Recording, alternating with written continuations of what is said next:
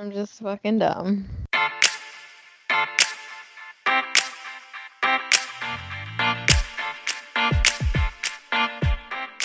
Erin is a self proclaimed authenticity expert who stopped subscribing to the bullshit a long time ago. A two time survivor of sexual violence, she knows that in order to find true happiness, you've got to do some work on yourself for yourself. Jenn has battled anorexia for 11 years with many ups and downs. She is currently working to find true recovery and sharing her journey along the way. Finding authenticity is all about being true to ourselves without having to apologize for it. So stay tuned for all the mental health, adulting, self development, and day to day musings of us 20 somethings. And welcome to the Finding Authenticity podcast with Erin and Jenn.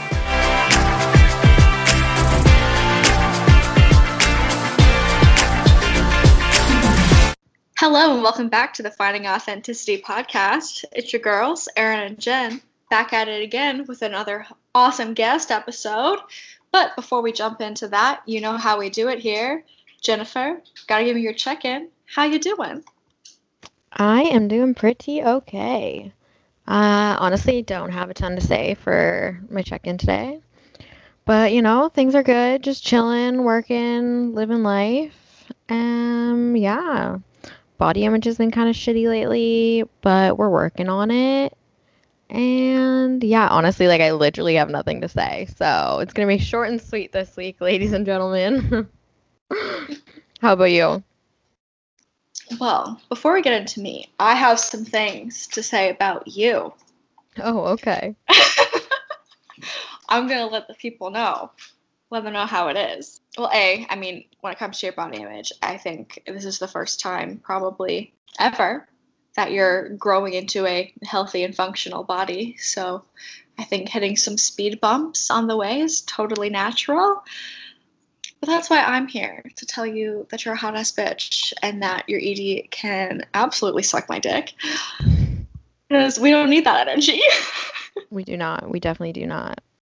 And then I would like to reiterate what your friend said to you the other day. Uh, Jenn's being a little, a little too humble during her check-in right now because she killing it. She killing the game, guys. She's got this podcast. She started her full-time job, and like you know, she's got her art businesses. She's absolutely killing it, and I don't think she's giving herself enough credit. So I'm gonna hype up my girl on the podcast just like her friend did to her the other day. So I'm just going to reiterate that know, in the podcast so that if you hear this, make sure you hype up Jenn because she deserves it. Oh, thank you. I appreciate that. I do. You're very welcome. Also, you look very pretty today. Oh, thanks. Wow, Put you're makeup welcome. on. Put makeup on for the actually no, not for the first time in a while. But you know, normally I don't on like work days. I literally just like show up to the computer and I'm like, cheers. But I'm potentially doing things later, so thought I would put makeup on.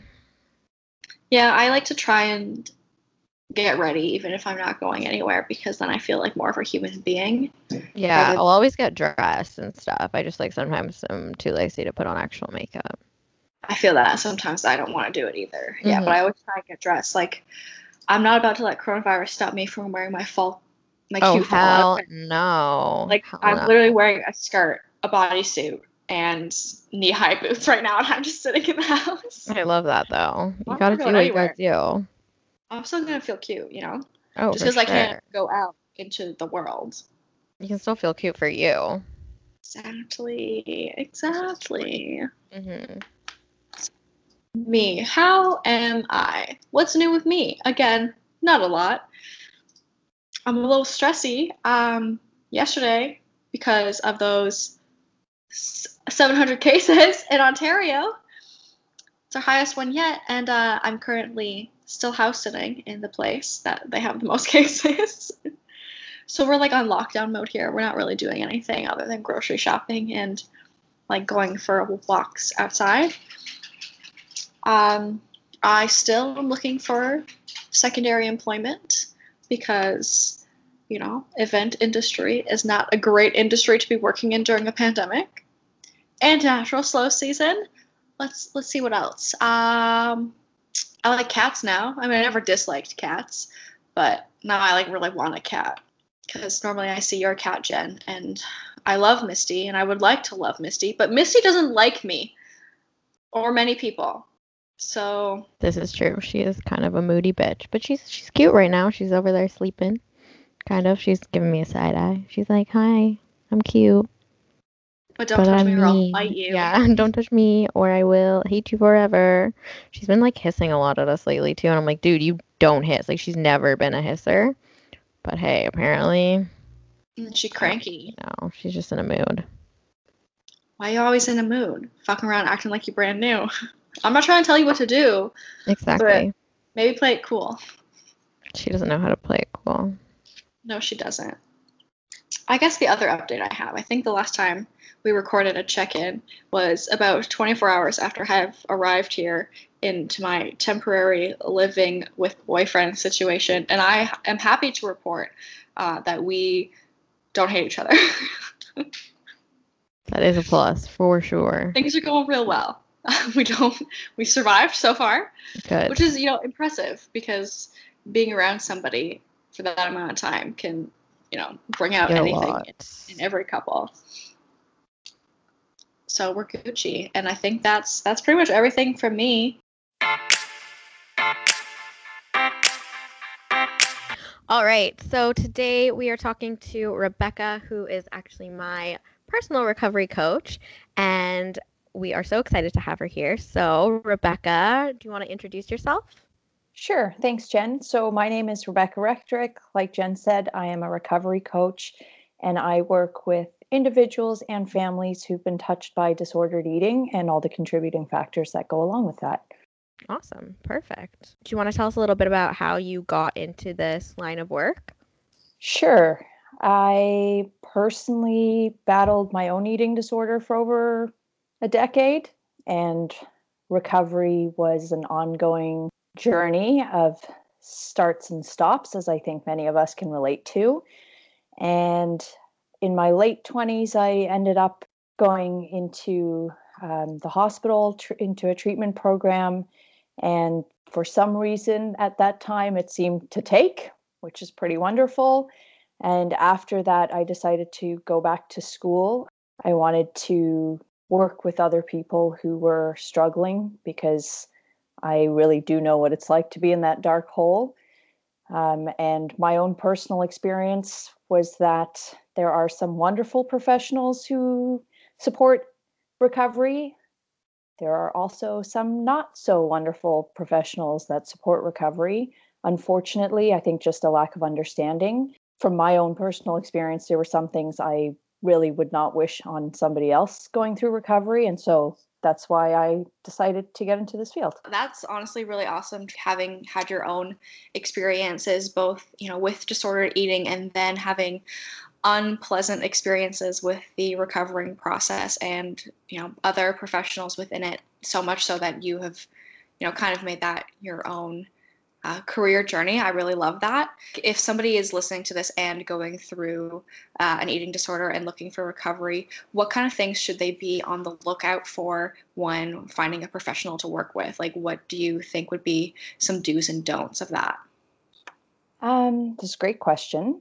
So I just want to preface it and say that every all my answers are my own opinion. So people may disagree, and that's completely fine. From my journey when I was trying to get better, um, there were only very sort of standardized options were made available to me, and so I didn't know that there were other ways of going about treatment or recovery. And so I think the biggest piece of advice I would give anybody is that if your program or your team or your facility is not working for you, I wouldn't take that on as a personal failing. There are other ways to approach recovery. And it really isn't one size fits all, although it can often seem that way. And never stop trying. At some point, you will click with somebody. And I think that is the most important thing. But uh, unfortunately, I think our system, our formal system, is underfunded and over needed, which means that it does have to, in some ways, be quite standardized because they have to get as many people in and through as quickly as possible because the wait lists are just so long. So I, I fully understand that piece of it. On the flip Mhm. side, we're not all numbers, and no matter what your diagnosis is, it doesn't look the same from person to person. So to have this one size fits all approach, um, what it can do is become a barrier to certain people. There's some labels I don't like in the field where they uh, a client or a patient can be labeled treatment resistant or Jennifer, yeah. are you smiling? Yep. Um, non-compliant. We love that. Love being called non-compliant. and I think that in an area where people are already, you know, I think a common symptom of eating disorders is self-esteem and self-worth, and to have an additional label like that put on can make it seem like it's an impossible or or a hopeless journey. So I would say never stop trying. If if what you're doing isn't working for you, look outside the box. I think that's a really important point, like especially because there are so many other options out there. But like you said, like sometimes you don't know that they're out there mm-hmm. until you actually like look into them and like do further research. And I think like right now, especially with COVID and everything, the access to a lot of those types of things has become a little bit more uh, widespread just because a lot of it's virtual and whatnot. So you can kind of reach different avenues that maybe were not necessarily local to you or not like feasible with your current situation, but um, perhaps now you're able to find like online groups or online um, recovery coach or something along those lines as well. Yeah, it's an interesting benefit that's come out of quarantine, surprisingly. Yeah. is More online accessibility. So I Mhm. would agree with that for sure. Yeah, and hopefully that like continues to be something that goes after coronavirus as well because I think it's a it's really handy for a lot of people. I think too, some traditional options are just not viable for certain people. Not everyone has the ability to take months off of work or school or if their families to enter a treatment program. And so it can seem like, well, if I can't do that, then there's nothing for me. So that's the other reason I would say it's okay to be creative in creating a team to support you in recovery. Yeah, Mhm. I think too, like what you said about wait lists and stuff like that, because that can become a big issue, um, for lack of a better word, for a lot of people. Like for me, for example, like I'm told you have six months until like you're even viable for this program because there's such a long wait list. I'm like, well, I can't wait six months, so had to be creative, had to make it make it work in the way that I could in the time being because I knew like I couldn't wait that long. And obviously, like, again, not everyone is able to do that, but sometimes you gotta just work with what you have as opposed to waiting for something to come save Yeah. you, if that makes sense. Yeah. So I guess I have kind of my follow up question is kind of more directed at Jenn then. So Jenn, how Sure. did you go about finding Rebecca? Yeah, so it's actually a kind of a funny story. So I worked at a gym, as our listeners know, I think by now, um, for a year and a half. And um, one of my clients actually had also struggled with an eating disorder and was kind of talking about how she was meeting with a recovery coach and it had been like helping her a lot and stuff like that. So when I started to like kind of recognize that I needed some help again, I obviously like I went to my doctor and kind of went through that process, but I also did some research on my own. Um, so basically, honestly, I just Googled it, looked at like a bunch of different options, saw Rebecca's site, and booked an initial consultation with her.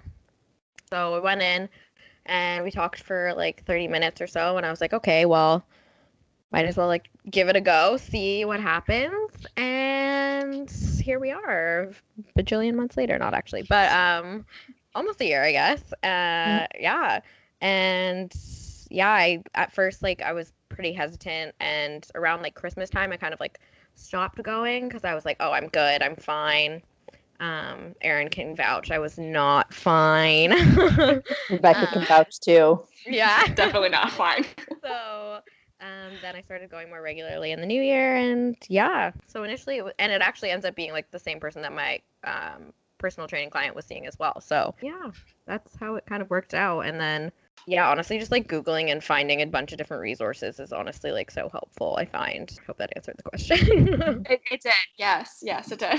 So, Rebecca, do you mind telling me a little bit more, like in detail, what a recovery coach does? Like, say, you know, create imaginary client? Like, how would you kind of onboard them and what would be like? I know there's no kind of one size fits all, but is there kind of a general process that you take with clients until you, you know, learn a little bit more about them personally?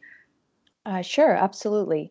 So I think the first thing that's important is that there is a difference between recovery coaching and therapy, whether it's psychotherapy, psychiatry, and really in a perfect system, all of those professionals would be working together that you would have a psychologist, a dietitian, and a recovery coach, and maybe some other people. And that would be, again, in a perfect system, the whole team. We don't live in a perfect system, and very often, um, for multiple reasons, whether it's access, economics, diagnosis, wait lists, people don't have access to all of those professionals. So recovery coaching is not supposed to replace any of those fields.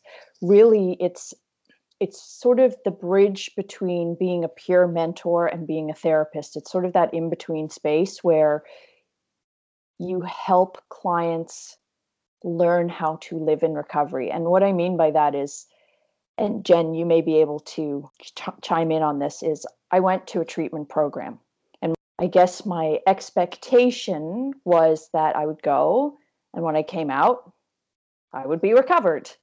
And the reality is, for me, I went in, and when I came out, I wasn't symptomatic. But I had no idea how to go from that very structured environment where your job is just recovery to transitioning that into how do I live in recovery in real life. And we see a lot of people struggle making that transition. Um, so when I'm working with clients, when they come in, the first thing to me that's most important is fit. Do you feel safe? Do you feel comfortable? Um, my first consult is really just we're getting to know each other. We ask each other questions. I tell everyone we laugh we cry we swear. That's how i do it because that's kind of how i always wanted to have a space for myself i don't want to ever make assumptions on how someone's disorder presents for them regardless of if it seems like we have a lot of similarities. So I do have an intake form where I ask a lot of quite uncomfortable questions, I'm sure. Um, it's also very important to me that anyone I work with is physically stable. So a lot of that intake process is to make sure that their physical well being is not going to be a barrier to their work with me. So clients do have to have access to a family doctor if they're not part of a different type of medical treatment program because long term your thought process your mind is really what we need to improve and work work upon but short term it's our daily behaviors that put us at the highest risk of harm so mm-hmm. we have to we have to address that first and then really i think the approach that's a little bit different and again i understand why traditional or formal treatment has to be this way but not everybody is ready yet to jump right in with two feet. And sometimes we have to slowly build, and those goals may look smaller or insignificant to someone outside of our working relationship. But I think it helps to build trust that as long as we're moving in the right direction, we're moving. Mm-hmm. And small or seemingly small wins start to add up and build confidence that the things that I thought were impossible to do, I realize, oh, actually, I do have the capacity to do this. And it does start to snowball. So I tell everybody I work with that I don't tell you you have to do anything. Um, I think that's really important. I, I can't, anyways. I'm not with you 24 hours a day. So any goals we come up with are always collaborative because, well, again, Jenn, you may be able to attest to this if I were to sit down and tell someone, you have to do this, and they're sitting across from me thinking, there's absolutely no way I am doing this, they're not going to do it anyways. And so there's really no purpose in setting goals like that. We don't typically need any assistance feeling like we failed if you struggle with an eating disorder. So to set goals that feel unattainable or impossible or there's too much resistance around, just doesn't make sense. So everything is very collaborative. Yeah. Thank you. That that shed a lot of light Sorry, Jenn, go No, ahead. no, no, you're good. Um, yeah, I would say like that is one thing that is I found very helpful in working with you is having those goals and like being a part of making those goals. You actually can make them things that seem attainable and seem reasonable to you, and uh, doesn't mean they're going to be like easy at all. But if it seems more feasible, then you're more likely to attempt it. I feel like, and especially if you're uh, like helping to create that goal, you feel like you have more control and more assertion in that as well. So I find that to be very helpful. Which I just want to add to what Jenn was saying. It doesn't mean the goals are easy. I do challenge all my clients, and they don't always like what I have to say. But that is my job because that eating disorder is so manipulative. It'll find any very realistic sounding reason not to do something. Mhm. Um, but I think then that's really important because that's what the barrier is. And if we don't unpack that, we're never going to get to the goal. Right. Yeah, for sure. I think one of the other, um, what I consider one of the other big differences with recovery coaching from some other types of support is that I try to make myself available between sessions.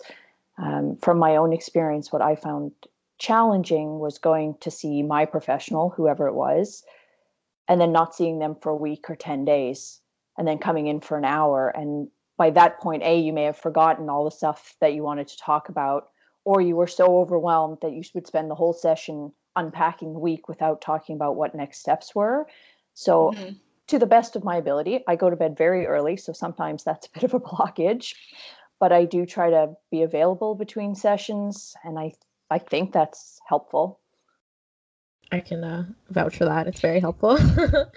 when I you can literally just like send a message when you're feeling a certain thing instead of like having to like remember it and write down how you're feeling and like try and bring that back like 5 days later be like, "Oh, I felt like this." You in the moment you can be like, "I'm feeling like this." Um I find that very helpful. And like for a while too I was meeting Rebecca like twice a week and texting her in between, so she got a lot of me. But um I But really look how far appreciated, we've like, come. I know. Whole different person over here. but yeah, it's really I think that's a very helpful thing of, of um like having a recovery coach as opposed to just like having a professional that you see once a week or once every other week. I feel like they should do more of that kind of stuff for um, other mental health issues because I know when I was going to therapy, that was something I always kind of struggled with. Is when you go there, there's only like so much a that like maybe you're ready to talk about in the moment, but that you're able to re-bring up and you almost want somebody there for those in the moment like hey this is what my thought process is like w- what do i do with this and it's it's easier to do that in the moment than it is uh, you know once a week or once every two weeks Yeah. It's a model that's been used in addictions recovery quite successfully for a while. Mhm. Um, you know, because there are a lot of parallels between disordered eating and addiction, even though they are not the same thing. And it's great to sit down with someone and you actually can be motivated in that hour and you set goals and you're like, yes, I'm going to do it. And then tomorrow comes and you're on your own and you're like, nope, not feeling it today. And so to have somebody who can actually a understand what it's like to know I want to do it, but also don't want to do it.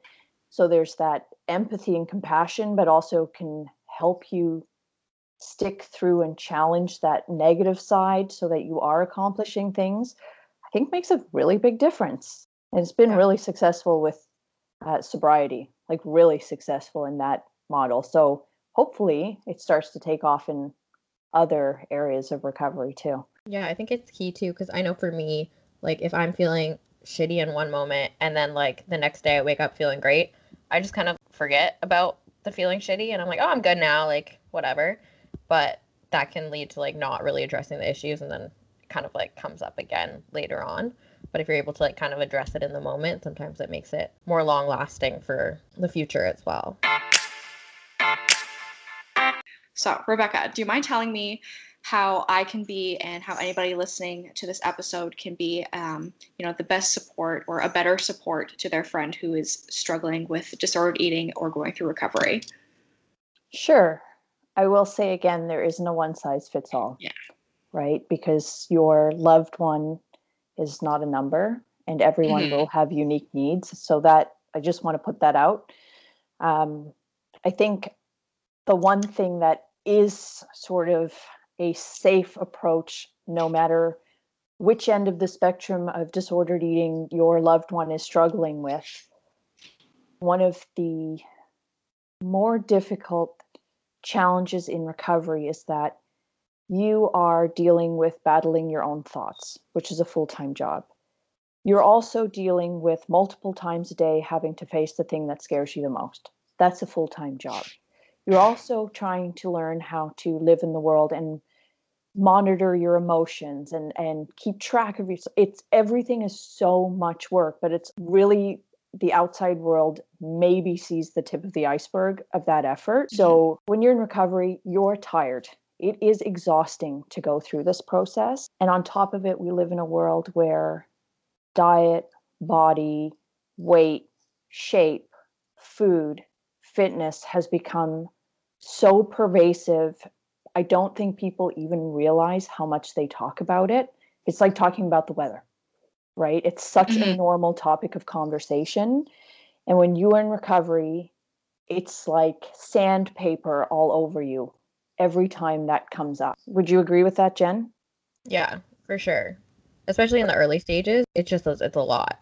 And like trying to well, like for me, especially like working in a gym, obviously it came up quite a bit. And when you're really really not doing well trying to like combat those thoughts and like try and shift other people's perspectives is like running into a brick wall basically.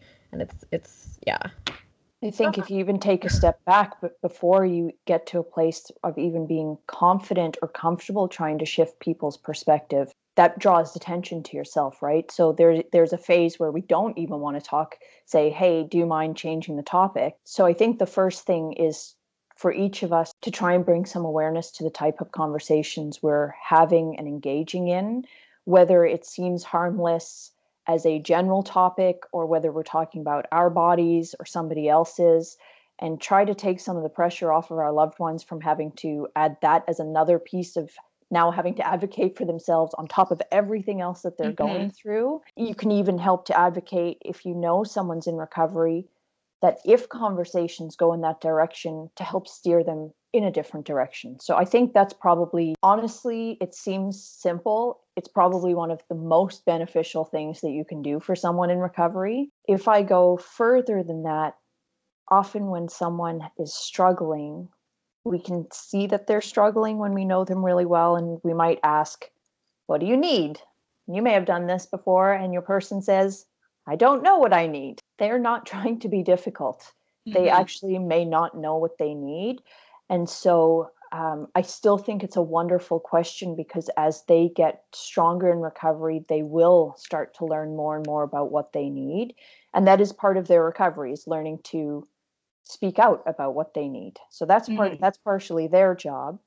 Um, one of the things I do see sometimes, maybe maybe more than sometimes, is when we see someone we love struggling, we try to find solutions that we think would be the right ones in this situation. And I like to describe often to parents disordered eating is like living in the mirrored funhouse. Everything looks same, same, but different.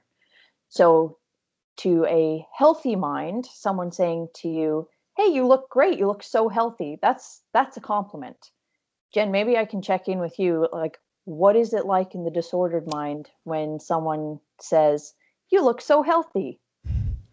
Um, basically sounds the same as you look fat, and yeah, you you kind of just spiral out on that because when you're like really deep in the disorder, you don't you don't want to be healthy. You want to be like thin. You want to be sick. You want to be all of those things, and it's really fucked up when you think about it with a logical mind. But when you're in the depths of a mental illness, there's no real logic. So it's uh, definitely not the compliment that people tr- think it is when they're saying it to you, right? So yeah.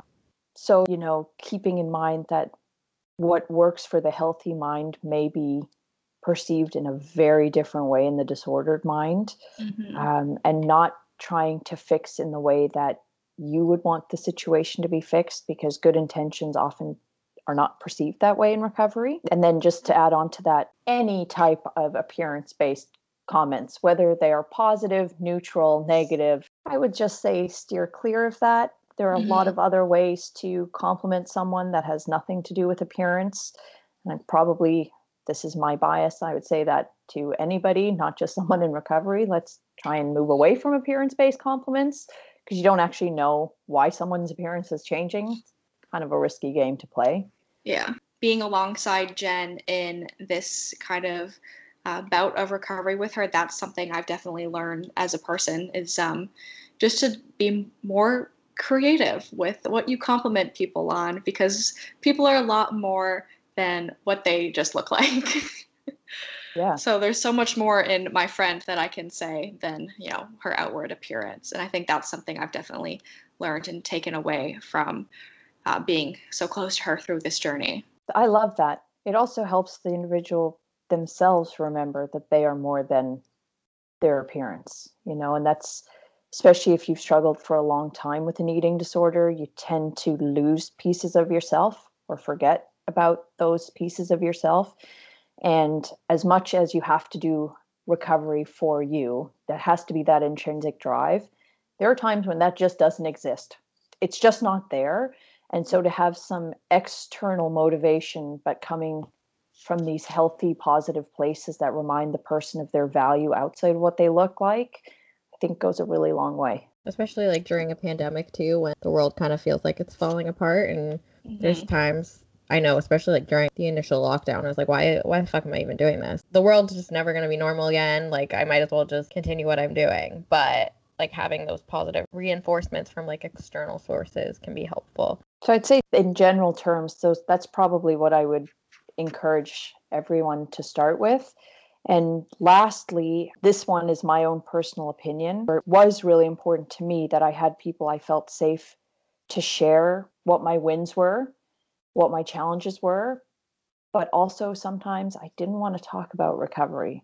I didn't want to be in that world, even just for an hour, just to give me a break because you're in it 24 hours a day. It's not like going to school or going to work. It's literally every minute of every day you have to be in recovery mindset. And that's tiring. We're still people, you know. Sometimes I just Mhm. want to sit down and watch Seinfeld and have a giggle and just forget for a moment that this is the majority of my life is recovery and I just want to feel norm normal. Sorry, I don't like that word, but for Air purpose, quotes around normal, yeah. correct. Yeah, I, I think as one of Jenn's close friends, um, especially in the last few months, I've really gotten to see Jenn come back to Jenn and not just a recovery version of Jenn. So Jenn and I knew each other when we were kids, and then we weren't like close again until both of us graduated university and moved back home, and we're supposed to do the same program. Um, but that like got us then I ditched talking again, which is fine. I survived, but if I feel like I'm getting to know her as who she really is and not the shell of her that I think that I was reintroduced to a couple of years ago. And I'm really admiring that in her. Jenn, you're awesome. That's Because I think Don't make me I think when when we got reconnected, though she wasn't fully aware of where she was at in needing more recovery, you know, I, I feel like I've seen this person, uh, seen Jenn go from like a person who was kind of like doing okay, but not, you know, the best version of herself. And then watching her kind of get a little bit better and then really become, you know, a shell of herself again and somebody who needed a lot of support. And now I'm, I get, you know, to see like the upward half of that journey and see her reconnect with parts of herself that for so so so long haven't been there or just in general she didn't know about herself and i think that um, as a close friend it's just it's really powerful to watch somebody like find themselves like that and i'm personally really enjoying that Love you, bitch. i love you too You know, Erin, that's first of all, if I may, Jenn, I agree. As you know, we talk about this. And Jenn and I have had conversations before about the difference between not being sick and being well. And a lot of people in recovery, it's not a one and done. it might take a few tries and i don't say that to be discouraging keep trying but we i don't know where we actually get this assumption from. I'm still trying to figure it out that if we're not engaged in the behaviors we're recovered but if we're not engaging in the behaviors we're not sick. But it doesn't necessarily mean that we are thriving in life. It we end up walking this tightrope between always trying to manage not to slip back into those behaviors, but we haven't actually gotten to this point of I'm just living without disorder. And it's that extra step. That's where you see people not sliding back. So that I think that's where we're seeing you, Jenn, is going from that not sick into learning how to live. And it's Yeah. pretty awesome. I think that's like such a key point too, because especially with the way that some treatment programs are structured, is like you you gain the weight and you get discharged. You're not like actively engaging in symptoms, you're good to go. But that makes it very easy for someone who's ill with an eating disorder to play the system and to also just continue to be in that constant cycle of being not sick or like medically stable and then going back into old habits. And even like when I was doing well, when we met Erin, for example, like I was into fitness and stuff like that, but there were like disordered things in my like repertoire that I just didn't acknowledge as being disordered. But I was quote unquote healthy and like my weight was fine, my medically I was good, but mentally like I still wasn't great, if that makes sense. So there is a difference between being not sick and actually being recovered or living in recovery even and working towards finding that kind of end goal of being happy and healthy in its realest sense and not in the eating disorders definition of it. I think, Jenn, you, you if I may, you bring up a, an important point that two things to consider when we are not sick. We live in a world where health or healthy, the term has become quite bastardized. And so a lot of disordered behaviors are very normalized and praised and sought after. And so they're not always recognized as being problematic, which is really dangerous. And secondly, much like other addictions, that if there is simply dealing with the symptom without something properly healthy, sustainable, and wholesome to take the place, it leaves a vacuum. And we see it. Then one problematic behavior can be replaced with a different one. So it looks like, well, I'm not doing that. But meanwhile, I'm doing XYZ over here that doesn't appear to be as bad. But if it's still being driven by the same types of motivation and it's still causing chaos in my life we're missing the mark somewhere for sure and i feel i feel like i've had experience with that myself in the past too not only with just eating and behaviors related to that but with also like in like my second year of university my eating was like relatively okay but i was like very depressed i didn't really like I basically just lived to go out. I was like very reliant on my ex-boyfriend. Like there were a lot of other problematic things that I had turned to because I hadn't actually dealt with the issues. I just stopped the symptoms, you know. or the obvious symptoms Yeah, exactly. That was that was actually very helpful. I enjoyed that little conversation. I also like uh, celebrating Jenn and her wins, so that was fun for me. You're too kind. Um, I guess a, a very specific question that I have. I think one thing I've struggled with when being a, a support system for Jenn is I have a hard time knowing how to respond when Jenn will say something to me along the lines of, I feel like I look big today or I feel fat. And I want to respond in a way that is helpful and not like reinforcing that being bigger and gaining weight is bad and that you should avoid it. So I, I struggle with how to respond to those. I just want to know if I could, if I'm like doing the right thing, and I don't want to be reinforcing like things in her mind that would be, oh no, gaining weight is bad, or because I don't want to be like, no, you don't look fat, because I mean she doesn't, but then I'm like, is that Mhm. reinforcing like a negative mindset? that is a great question and it is a really flippin' hard one to answer um, again i default to not everybody is the same and not everybody has the same kind of relationship that the two of you obviously do. I know when I'm working with parents, the approach that I like to take is that's not a question we answer because it's still putting focus on body. And one of the tools I use with my clients is something called healthy self versus eating disorder. We've got these two sides. We've got the Mhm. rational side, and then we've got this negative bully who sounds like us and sounds very convincing but if uh, you know if we look a little bit closer not founded in fact and often which side is asking that question it's not the healthy self No. and so yeah. we're actually engaging with the wrong self and just again going back to the example of the the mirrored funhouse where things can appear a certain way but they're often interpreted the other way. Sometimes there's no right way to answer that question because Yeah. let's say someone says do i look fat in this? and you say no. Disordered mind says well they're lying. But if i said yes well now i'm like well do you see what like there is no right way to really mm-hmm. answer that question. So, one of the approaches that I like to use is we often find that people who struggle with body image use fat as sort of a catch all. I feel fat, I look fat, but it's not about appearance. It's more just, you know, fat isn't a feeling. So, I like mm-hmm. to go, well, how are you actually feeling? Let's talk about that because fat isn't a feeling. Now that works for some people. Some people want an answer, and they're not going to let you get away with saying well, we're we're not answering that. And I think then we have to take it on a case by case basis, depending on the relationship and the person. Mm-hmm. Unfortunately, there isn't a standard way to answer this question. I know that's not really helpful. I know, but it's the truth. No, I mean, it is helpful in the sense uh, it kind of does reaffirm that the way I am responding, and especially at least for like my relationship with Jenn and like with how Jenn receives what I'm saying is helpful because a lot of the time my response tends to go along the lines of, You're beautiful and your eating disorder can suck my dick. so, Yep, because I like know that. it's not it's not her saying that to me.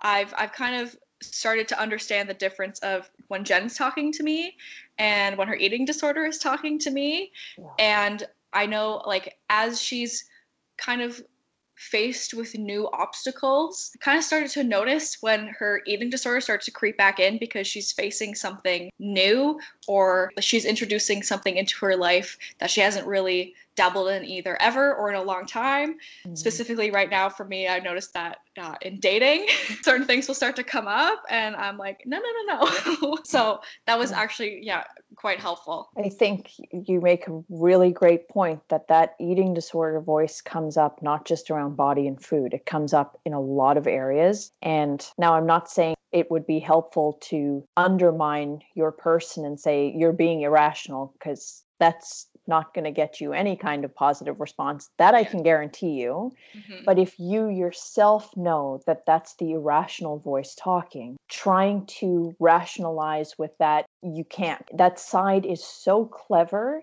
It can make truth out of non fact so quickly Mhm. that really, no matter what you say, it'll have a rebuttal for it. So it's better to find a different way to shift the conversation or not engage with those thoughts because you just can't win. No Yeah. matter what you say, you won't win. Yeah, definitely. I think I think that's very helpful for for people listening to this because I know the way Jenn and I communicate works for Jenn and I, and that's definitely not gonna you know apply across the board. So, and I think at the beginning of this journey, what I found helpful, and though also again may not work for everybody, but I very much so was like, hey, is this helpful or is this harmful? And I would ask Jenn that, and there are some people who are, are going to lie to you because that's what their eating disorder brain is going to encourage them to do. But I think for the most part, and Jenn, you can you know confirm or deny this. I think that was helpful for us because then I was able to learn things that are helpful to her to say, and then things that are not helpful, and I would then steer clear because I know that intent does not always equal impact. So I want to make sure that while I have good intentions, I also am achieving the impact that I would like to achieve and not hurting her more. I love yeah, that. I think I think I found that like extremely helpful for sure because it it shows that you you actually wanted to help and you wanted to know how to help properly and you weren't just kind of saying things out of just saying them. But I think also because of where I was at in my journey with my eating disorder, I'd learned a lot of those things about myself already whereas people who maybe like newer in their journey to recovery or uh, newer to struggling with it, if they haven't been through like, you know, the treatment rigmarole yet, they might not know exactly how to answer those questions. But I think even just presenting them with that, it helps you kind of think about it yourself and hopefully like be able to say, okay, yeah, when people say this, it is helpful to me. When people say this, my eating disorder latches onto that, like kind of just trying to figure out what works for them. Obviously, it doesn't always happen like very quickly or very easily, but it's very much a learning process, I would say, for everyone involved. I'm glad you added that last piece for everybody in, involved. We have our individual who struggles, who's in recovery, but their support is in recovery too. It just looks a little different. Mm-hmm. Um, and there's a learning curve for everyone, right? And I think that part can be really challenging not to personalize when someone on either side does something where you're like, man, that was mean. Because realistically, most people's intentions are positive when it's someone they care about.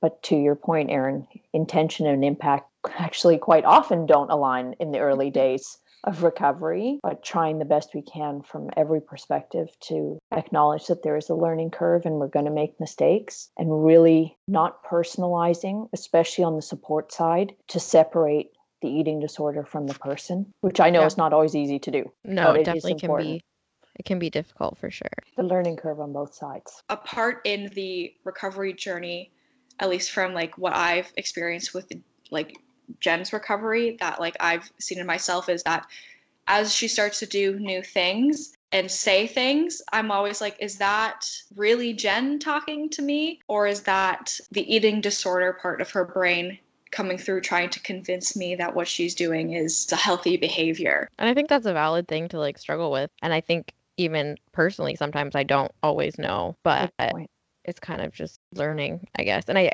I Yeah. yeah. The thing No, it's- is that eating disorder will always try and find space for a period of time, not for your whole life. I I think I want to make that point very clear. People do recover, and some people have to live in recovery, much like alcoholism, where there's always an awareness. And some people really recover and live a life where it's not always, oh, I just have to be extra cautious. So it doesn't have to be a lifelong sentence. I think that's really important for people to know. But it is a learning curve, and that eating disorder for a period of time will try and find space. And when their traditional avenues are closed, you know, around, let's say, food and exercise, you'd be amazed at where can find space in other arenas where you would not even think the eating disorder could latch onto something. And so even the individual has to to go from that not sick to being well there is a level of incredible radical honesty you need to have with yourself about what your intentions are when you're doing something.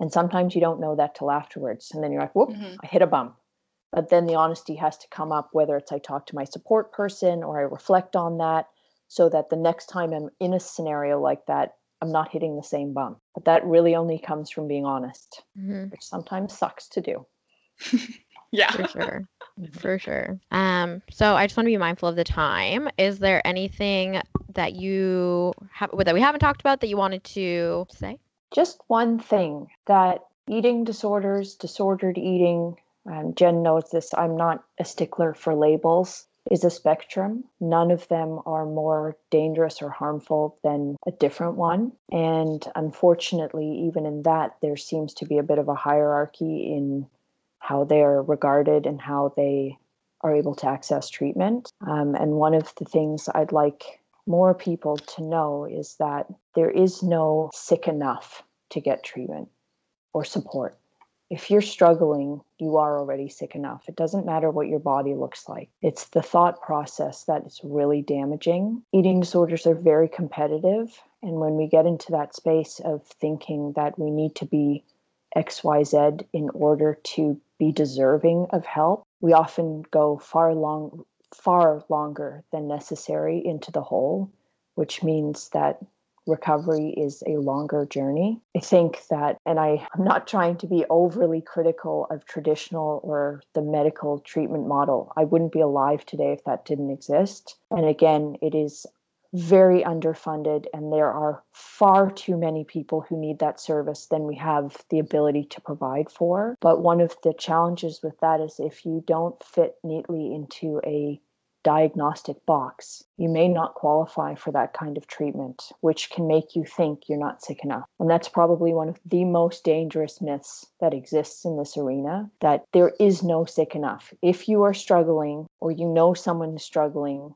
please, please find what kind of resources are available to them. Because at any point, you can start to make change that is beneficial to your life. Don't have to wait until it is a crisis, because actually, you're already in a crisis if you're struggling with any kinds of thoughts or behaviors around disordered eating. That's very important. So, we like to close off our guest episodes with one final question, and that is How do you live your life authentically?